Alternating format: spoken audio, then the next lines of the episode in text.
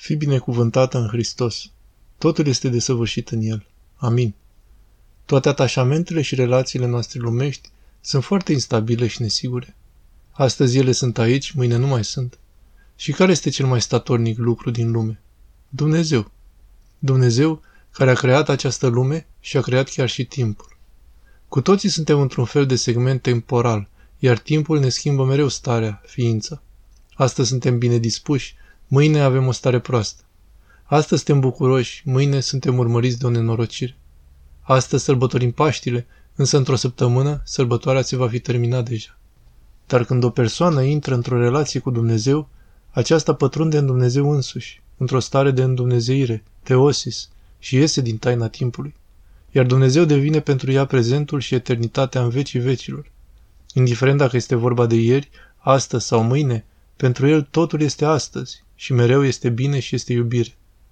Dacă creștinii nu zâmbesc, înseamnă că eu duc rău, înseamnă că ceva nu merge bine în viața lor duhovnicească, înseamnă că rugăciunile lor nu sunt lucrătoare, înseamnă că ei trebuie să meargă la duhovnicul lor și să-l întrebe de ce am mereu o dispoziție proastă, descurajatoare, și Hristos a înviat, El mă iubește, iar Maica Domnului mă acoperă cu Sfântul acoperământ.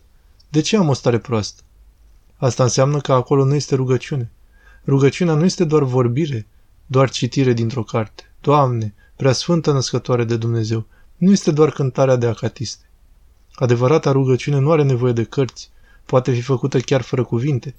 Rugăciunea este respirația vieții, este prezența în Dumnezeu, este unirea cu El însuși. Pentru a găsi o dignă în Dumnezeu este nevoie să ai o relație cu El. Este nevoie ca Dumnezeu să devină o persoană pentru noi, o persoană care este la fel ca noi. Nu poți fi odihnit de ceva ce nu cunoști. Pentru a învăța să înțelegi muzica adevărată îți trebuie mult timp și multă râvnă. La fel se întâmplă și în viața duhovnicească. O persoană spune, ei bine, deci am fost la biserică, dar nu l-am văzut pe Dumnezeu. Nu mi s-a întâmplat nimic. Însă pentru a-L dobândi pe Dumnezeu, ai nevoie să faci asta pentru un timp îndelungat. Uneori, dacă suntem sinceri și dacă nu este o căutare vie a lui Dumnezeu, Dumnezeu ne oferă anticipat puțin din ceva, ceva care să ne atragă, dar încă este nevoie de trudă.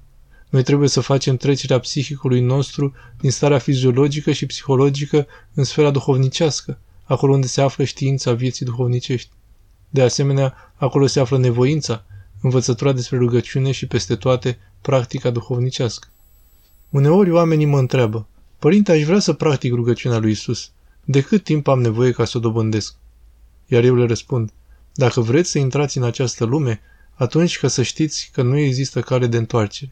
Va trebui să mergeți toată viața voastră în acea direcție până în ziua în care veți muri și să dea Dumnezeu ca ultima voastră respirație să fie cu rugăciunea Doamne Iisuse Hristoase, miluiește-mă!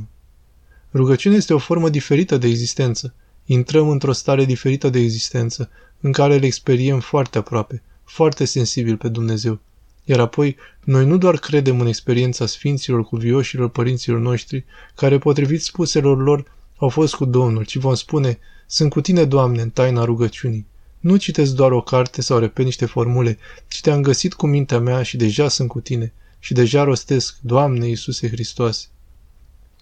Când sunt întrebat cum să cer cu tare sau cu tare lucru de la Dumnezeu, răspund, nu este necesar să te gândești la ce vei cere lui Dumnezeu.